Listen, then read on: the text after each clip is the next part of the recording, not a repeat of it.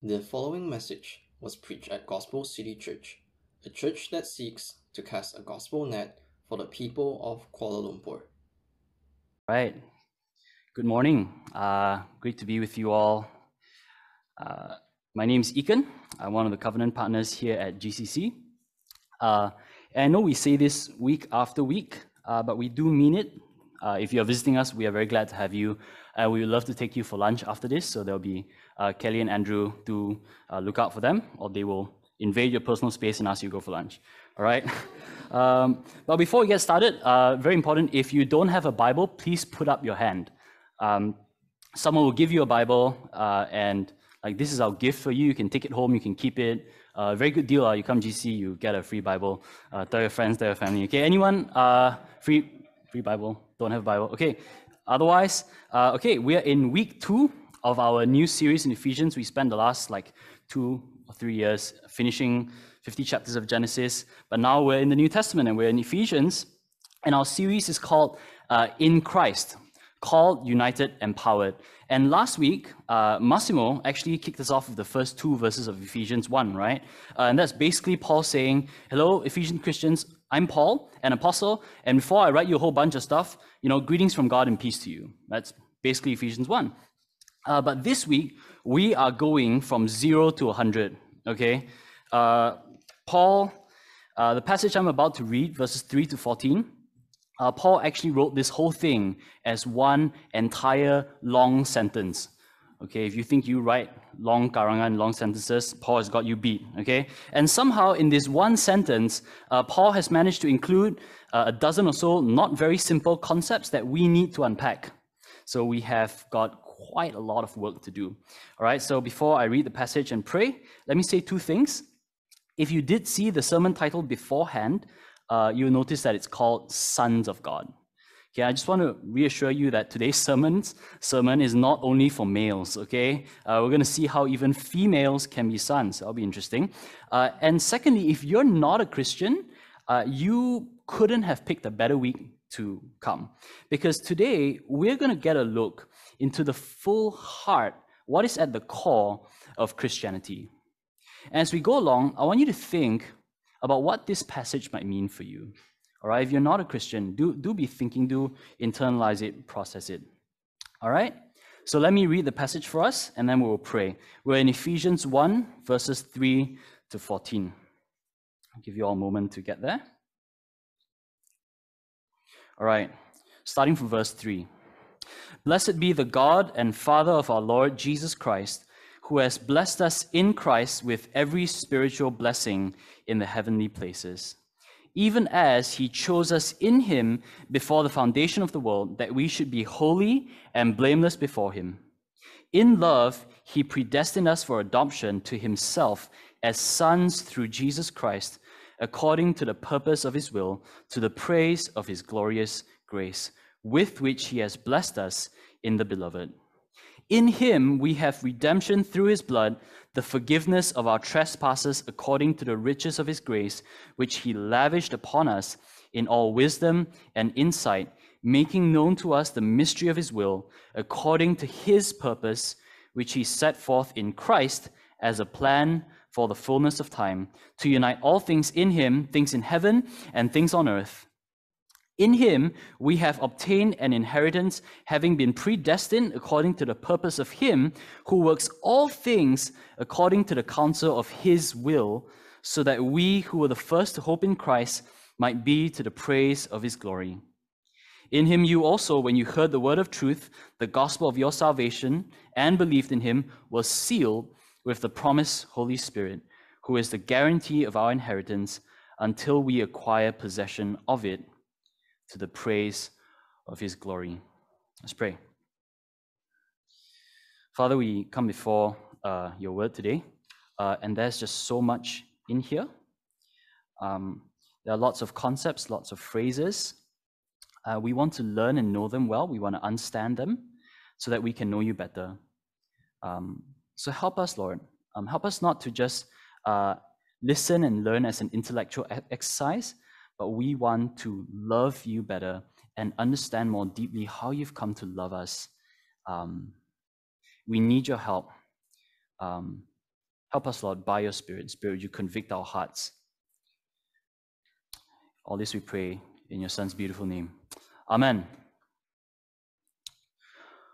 On Wednesday, 27th of April, Nagaenthran Dharmalingam, a Malaysian man, was executed in Singapore. More than 10 years ago, he'd been caught bringing more than 42 grams of pure heroin into Singapore. And he spent the last 10 years on death row awaiting execution. Arguing on the grounds that he had been coerced and that he had intellectual difficulties, he went through a lengthy process of appeals, right up to the last days before his execution. Obviously, his appeals did not succeed. The death penalty sounds chilling, doesn't it? And I know most of us here have probably never seen the inside of a courtroom, and if you have, I hope it's only as like a witness and maybe not as a defendant. But I want you to imagine for a second. Imagine you're the one in the dock. That's where the accused stands. You're the one in the dock, you're the accused. You've been arrested, police knock down your door, drag you out, and you've been charged with a terrible crime. And you know the most likely penalty is death. It's been a whole month, but finally, the closing arguments have been made. The final points have been submitted. And as you sit, waiting for the return of the judge, it hits you there is nothing more you can do. There is nothing more you can say. What happens next is entirely out of your hands. Your life is fully dependent on the judge. And just then, the judge comes in, the charges are read once again, your family sits just behind you, you can feel your heart thumping, a bead of sweat or two trickle down your neck, the verdict is coming, the hammer rises. Now, let me ask you a question. What is the best news that you could possibly hear in that moment? What do you want to hear the judge say when the hammer drops? Well, obviously, it's to hear the words, You're free. Uncuff him, uncuff her, let him go. Throw the doors open, they're free to walk. That's what you want to hear, right? But you see, before we even start looking at what Paul writes in these 11 verses, we've got to see why Paul even needs to write this passage. It's a beautiful passage, but why write it to the Ephesians at all? If he says, now you're saints, now you're saved, now you're blessed, and now you're in Christ, well, that begs the question, right? What were the Ephesians? What were we before that? Well, the answer is we weren't saints, we weren't saved, and we weren't blessed in Christ. We were simply waiting for judgment, waiting for the hammer to drop and pronounce us guilty. And yet, Paul doesn't begin his letter to the Ephesians with a lengthy 50 step process of sacrifice to appease God and get right with Him, right? And Paul also doesn't list out more than 300 laws to keep with absolute perfection to gain God's blessing. Instead, as we heard last week in verse 2, uh, he greets them Grace and peace to you from God our Father and the Lord Jesus Christ. And in verse 3 alone, Paul uses the language of blessing three times.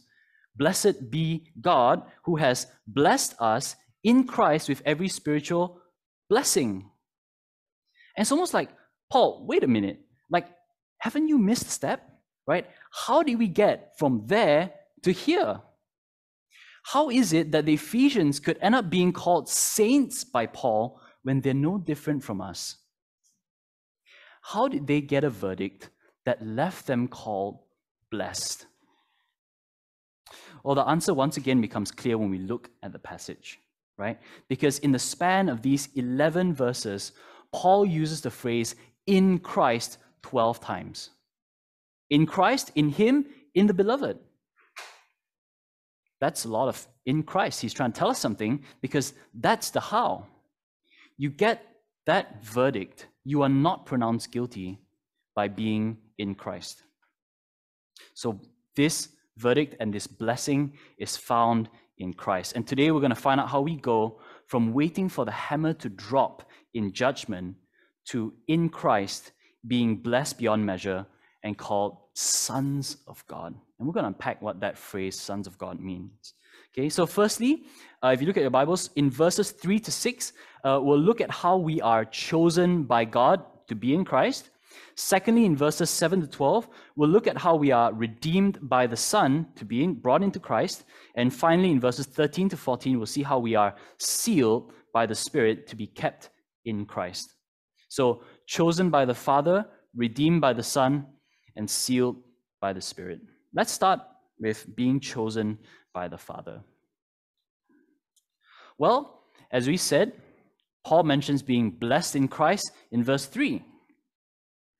But then again, lots of people talk about being blessed, right? Not too long ago, it was quite the trend to say hashtag blessed. Okay? And people would say it online and in conversation, I'm so hashtag blessed, so grateful.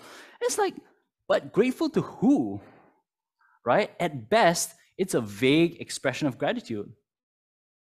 But this isn't the case for Paul.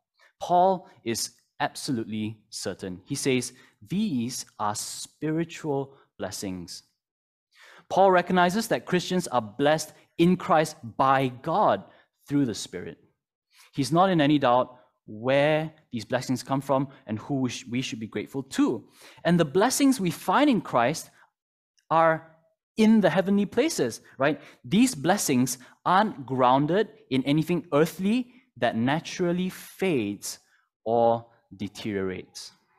God is the giver of these blessings, and God Himself is the keeper of these blessings. Well, then the next question we ask is well, what exactly are these spiritual blessings that we find in Christ? And that's exactly what Paul spends the rest of the passage explaining. He starts in verses 4 to 6. He, the Father, chose us in him before the foundation of the world to be holy and blameless before him as sons, according to his purpose to the praise of his glory. So, what does it mean to be chosen by the Father before the foundation of the world? Well, it means precisely that, right? Some people get very uncomfortable talking about the choosing of the Father, or what Paul calls predestination in verse 5. But all it means is before he created the world, the Father in eternity past decided that he would save out of many some to bless and call his people. And if you think back to our series in Genesis, after the fall, you have Noah and his family called out before the flood. Then we get Abraham and Sarah chosen to receive the covenant promise of the seed, the promised son. And Abraham's descendants eventually become the nation of Israel, whom God calls his son out from among the nations. And the nation of Israel continues until one day Jesus comes and he calls out 12 apostles and they eventually form the foundation of the church. Then in Acts 2, Peter preaches the Pentecost sermon, and 3,000 people are saved from among those who are listening, and so it goes on. 2022, the people of God preach the gospel, and through the church, the Father calls sons home into his family. And so it is with us. We are Christians because God decided in eternity past that he would bring us to faith in him. But what does this choosing lead to? What are its implications? How has it worked out? What does it mean to be adopted into God's family as sons? Well, first, let's answer the big question, right? Let's be clear on why Paul uses the language of sonship. Paul's not using sons with the concept of biological maleness primarily in mind.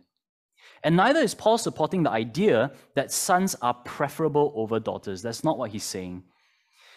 Rather, Paul is using sons mainly to refer to the fact that during that period of history, all right, it was sons who would receive the inheritance of their fathers. So Paul here is using sons to refer to both men and women. It's not about gender.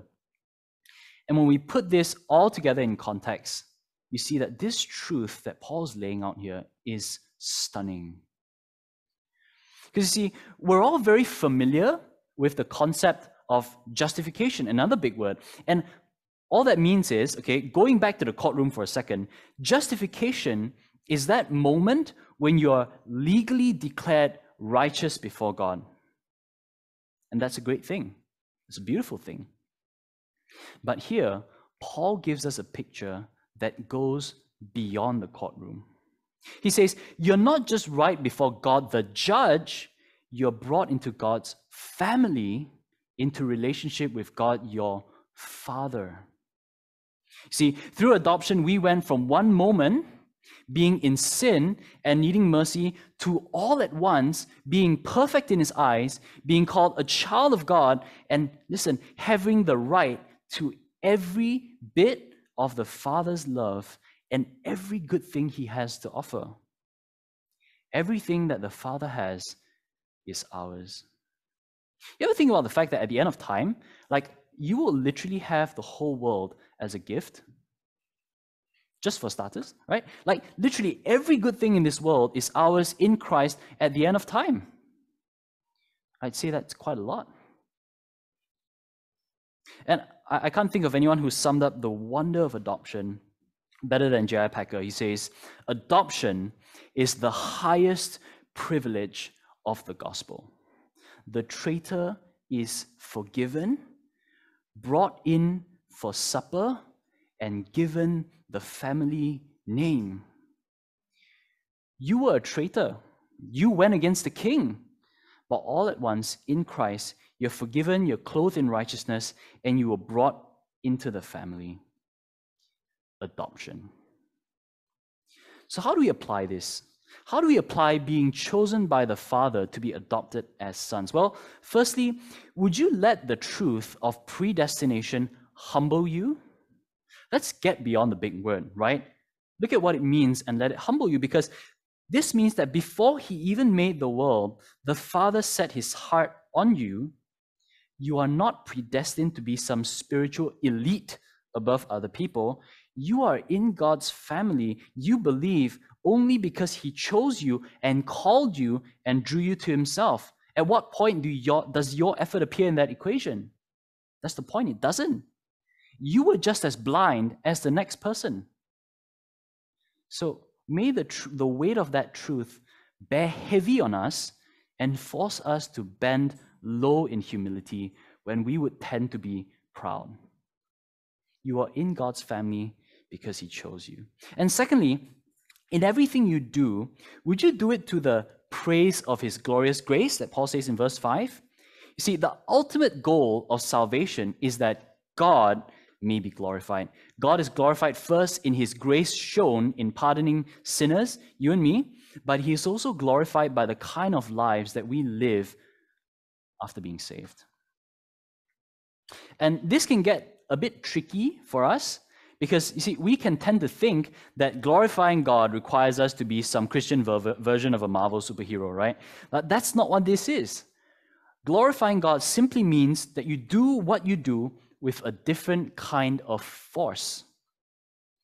You do what you do with delight, working out from the grace you've already received.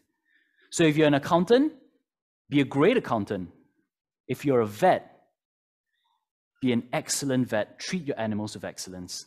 If you're a mother, be a great mother. God's family members find that duty has become delight because they work not to get right before a judge, but they work to please their father. How you relate to a judge is very, very different from how you relate to a father. And you're working, we are working to please a father. And finally, would you be at rest?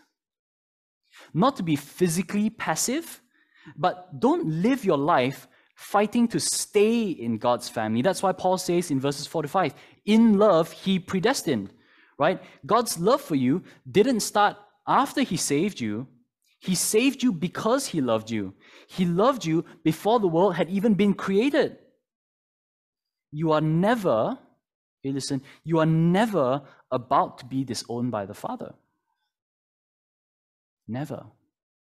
And yet, sometimes it's easy to forget that, right? So let's, this, let's give this a go. Uh, do you find it hard to acknowledge your weaknesses and sin to other people? You get a bit uncomfortable when people start pointing stuff out that maybe you didn't do quite right? Because that means you're really concerned about appearing righteous, but a son knows that what really matters are the eyes of the Father. And Paul says, you know what? You're holy and blameless in his sight. Or how about, do you play the comparison game? Or are you secure knowing that in God you're already blessed? Are you quick to find flaws in a situation and in other people? Preaching to myself here because I'm a, I tend to be cynical, right? Because that can make us feel real good, right? It makes us feel like we have a moral one up on other people. But rather, let's live out the assurance of our Father's love and approval. So, we're chosen by the Father to be adopted as sons, his sons in Christ. And that sonship means we are, we are righteous, therefore we are sons, and all that the Father has is ours. We are blessed. Well, since we know now that we're chosen by the Father being Christ, let's find out how we are brought into Christ. Now, I already alluded to it, but if you look at verse 7 onwards, okay, immediately we're confronted with redemption, blood, forgiveness. Now, redemption and forgiveness imply needing redemption from something and forgiveness for something that's been done. Well, what about blood? Do you realize that blood is never spilt without some form of violence? Right? I'm not just talking about wars, right? If you go to the hospital and you need to take a blood test, you need to get a blood sample, the nurse needs to extract blood from your body your body experiences violence, though on a very small scale, right? To get that blood sample, the needle breaks the surface of your skin and your vein is pierced. Violence, but on a very small scale, right? But when we talk about blood in the Bible, we are talking about cost. The cost of getting that blood test done is a tiny prick in your skin. But what's being paid for here? Paul says in verse 7 our trespasses. Our trespasses are living contrary to God's law. That's what sin is. God's law reflects who God is. So when we break his laws, his moral demands, we're actually saying, I've got the right to determine what I want to do. But here's the thing when you disobey the law of a holy and perfect God, all that is left is sin. This is the starting point of Christianity. If you're here, and particularly if you're not a Christian, and you're wondering what it means to be a Christian, this is where you start. We need to first realize that we do stand accused, and rightly so. You do start in that courtroom, and you are waiting for judgment. And the Bible demands that we own up to our moral failure. You start by standing in front of God, the judge, holding up every sinful thought and saying, I thought that of my own accord. Holding up every sinful action, saying, I did that of my own accord. Holding up every sinful word, saying, I said that of my own accord. It is to take responsibility for our sin, knowing full well that our trespasses warrant God's judgment. But there's redemption from sin, there's forgiveness in Jesus Christ. Just a sentence like that. How? How is it that you own up for your sin, this tremendous sin, falling afoul of a the God of the universe who is holy and perfect, and yet we can say there's redemption from sin. And Paul can say, Grace and peace to you in Jesus Christ. How is that even possible? Because your blood isn't spilt for your sin. Jesus' blood was spilt for your sin. And you know what this means? God today freely offers his grace, goodwill, blessing, and mercy to you. It costs you absolutely nothing to be forgiven of your sin. Everything that you have ever done and everything that you will ever do, that payment was made by Jesus' sacrifice on the cross. You need to, all you need to do is repent, turn, and say, I believe that. I, I want that. I believe. But maybe there's a bit of a question that's forming in your mind, and maybe even from Christians here as well. You say, wait a minute, isn't that just a bit outrageous? Even just the way you said it, right? Maybe there's that bit in your heart that sort of went, but it sounds so free. It can't be that free, right? You're like dodgy salesman or something, right? You got to be careful what you preach, man, right? But listen, God's grace, goodwill, blessing, and mercy are free for us because it costs Jesus everything. We do not deserve one bit of mercy that we receive because Jesus did not deserve one bit of violence that he endured. God did not waive a discount code and lower the price for our sinning. Quite the opposite. He paid the price of our sin in full by the death of his son. The fact that grace is offered freely to us is precisely what proves that our sin is infinitely costly. Because Jesus didn't go to the cross and say, Look, I'll pay 80%, you settle the other 20%, okay? He didn't say that. He paid the price for our trespasses in full in his death. And that's why the Father can look at you and without a shadow of a doubt say, Adopted, mine. This grace is freely on offer today, but it was not cheap. Yet we aren't saved to be static. Right? Verse 9, Paul says that in saving us, God is revealing his will and his purpose. We already know from predestination that God had a plan before time, and here, as people are being saved in God's family, that plan is being worked out one person at a time. But begs another question what's the destination? What's the end goal? Well, verse 10 At the end of time, all things will be united in Christ things in heaven and things on earth. What happens in Christ? We said redemption. See, even creation needs redemption because even the world around us has been fractured. The effects of sin go beyond individual human hearts and lives to affect the material world around us. And in the, but in the same way, the effect of Jesus' sacrifice doesn't just offer sinners redemption, but reverses the effects of sin on the material world. Uh, we, we don't have time to dive into all that today, but Paul does say in Romans 8.22 uh, that creation is groaning, there's pain, it's waiting for the end of time for it to be made whole again, along with the revealing of the adopted sons of God. Now, remember what we said about us as sons having the inheritance of the Father? Well, Paul in verses 11 and 12 sort of summarizes some of what he said, but he brings in two new elements. He says, inheritance in verse 11, and verse 12, those who were the first to hope in Christ. Now, we just have to get through a bit more of this. It's quite a bit, all right? Let's deal with verse 12 first, because Paul says verse 11 is so that what's in verse 12, all right? So, verse 12, those who first hoped in Christ were the Jewish believers. All right? Paul in Romans 1:16 talks about how he's not ashamed of the gospel for it is the power of God unto salvation to everyone who believes and this is it to the Jew first and also to the Greek or the Gentile. And what he means is chronologically speaking, it was the Jews who first received the promises of the covenant like we saw in Genesis and heard the preaching of Jesus and the apostles, and then later through Paul himself and the other apostles, the gospel was preached to Gentile nations. All right, so that's really quick explaining verse 12. Um, but let's put everything from verses 7 to 12 together.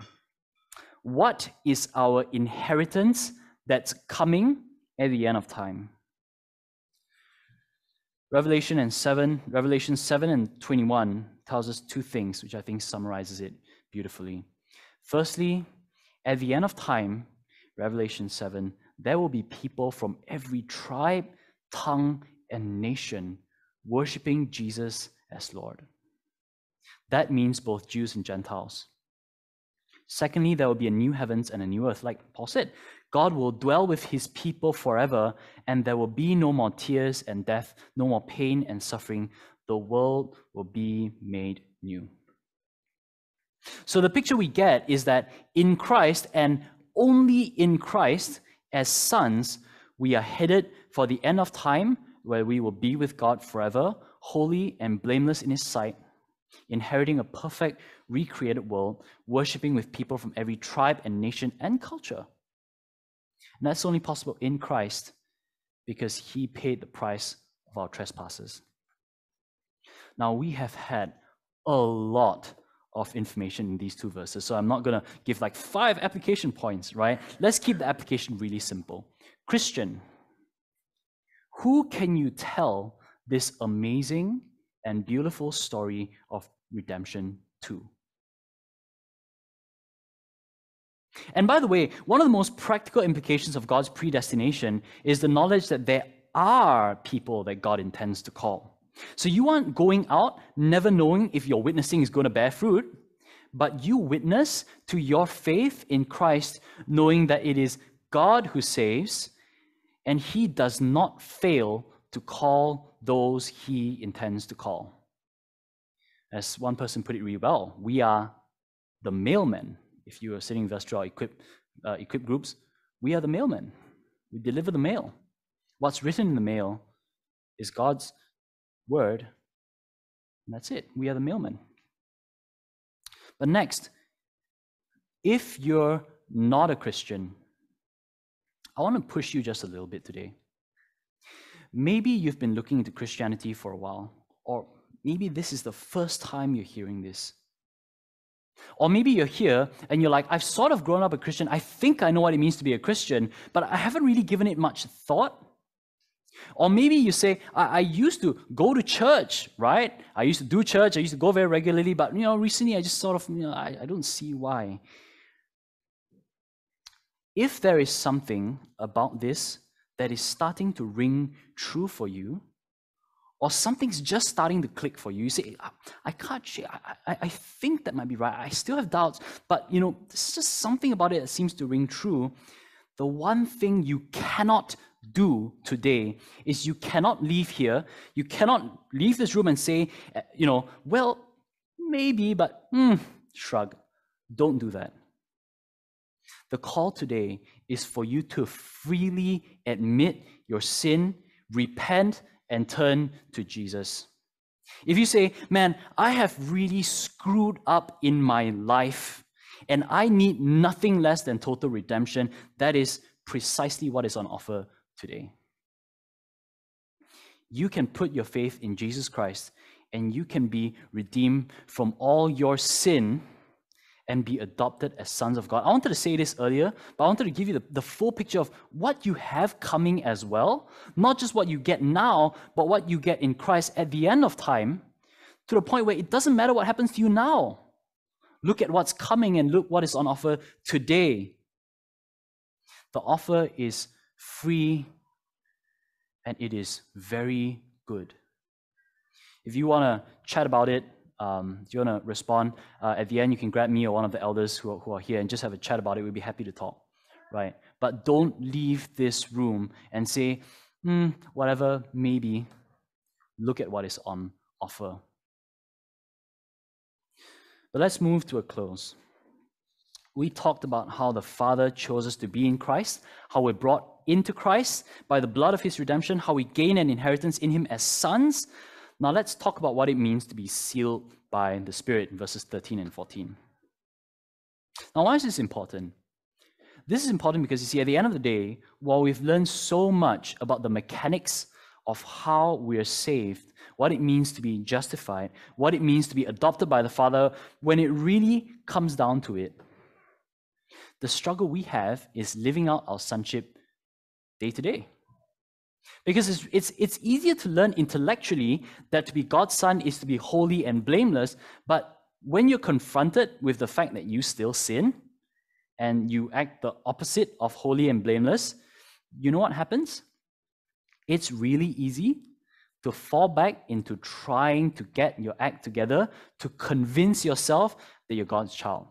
Right? So when something goes wrong, you start doing all the right things and you say, ah, now I'm convinced that I'm God's son. Now I know. See, I'm actually holy and blameless.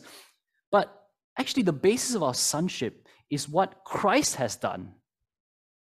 So we need something else because left on our own, we get this the wrong way around, right? Well, Paul says in verses 13 and 14, it is the Holy Spirit who seals us. Now, what does it mean to be sealed by the Spirit? Seal here certainly isn't referring to the cute and chubby marine animal that you see on Nat Geo, okay? And neither does it refer to how you would seal a container and close it. Rather, Paul is talking more about the kind of seals in the past uh, that people would melt onto letters to verify that the letter came from probably a very important person right? There'll be like a special insignia on the wax seal. You know, people won't dare to open it. Okay, la, we all watch enough movies, all right? Like, yeah, so, so that identifies where the letter comes from. And that's what the Spirit does. The Spirit is who identifies us as one of God's family. But how does the Spirit do this? Well, one way is what Paul says in Galatians 4 6. He says, And because you are sons, God has sent the Spirit of His Son into our hearts, crying, Abba, Father. The Spirit is God's grace to us to enable us to continually cry out to God as our Father over the course of our lives. Because look at verse 14, right? The Spirit is the guarantee or the down payment until we acquire possession of our inheritance. The Spirit is going to keep helping us cry out to the Father till the day we reach home. This means your perseverance in faith is also God's grace. God chose you. The Father chose you before you were born. Guess what? Before you were born, you couldn't do anything, right? And you were dead in sin, right? You, you, you, you had this price to pay and you couldn't pay it. And Jesus paid it for you in full. And all you need to say is, I believe. And then how you get to the end is by God's grace in the Spirit. At what point, again, does your effort appear in that equation to come to faith is stay in faith. That's the point. It doesn't. It is God's grace to you which results in you being a changed person. And that means that each time we fall and we fail, we fall into sin, the Spirit reminds us of our identity as adopted sons of God, holy and blameless in His sight. Abba, Father, we learn to cry. So, we come right back where we started. Remember the courtroom analogy we started off with? Every time we sin, we know that we've done something deserving of judgment. I mean, like, you don't need like like someone steals, they're like, oh, I wonder if this is right or not. Like you, and every time you tell a lie, you never question like, you know, I wonder if I should have told the truth. It's like, yeah, you know what's the right thing to do, and so it's not like you need someone to tell you like, hey, you know, that's wrong, right? Like you know when you sin, and so we know when we have done something worthy of judgment, we know when we sin. But you know what? It always feels like standing up to be accused all over again. Right? You kind of have this, oh no, not again moment, right? And so we hurry to clean up our act, right? And we, we sort of try to atone for our sin by the pain of our effort. And again, we get it the wrong way around.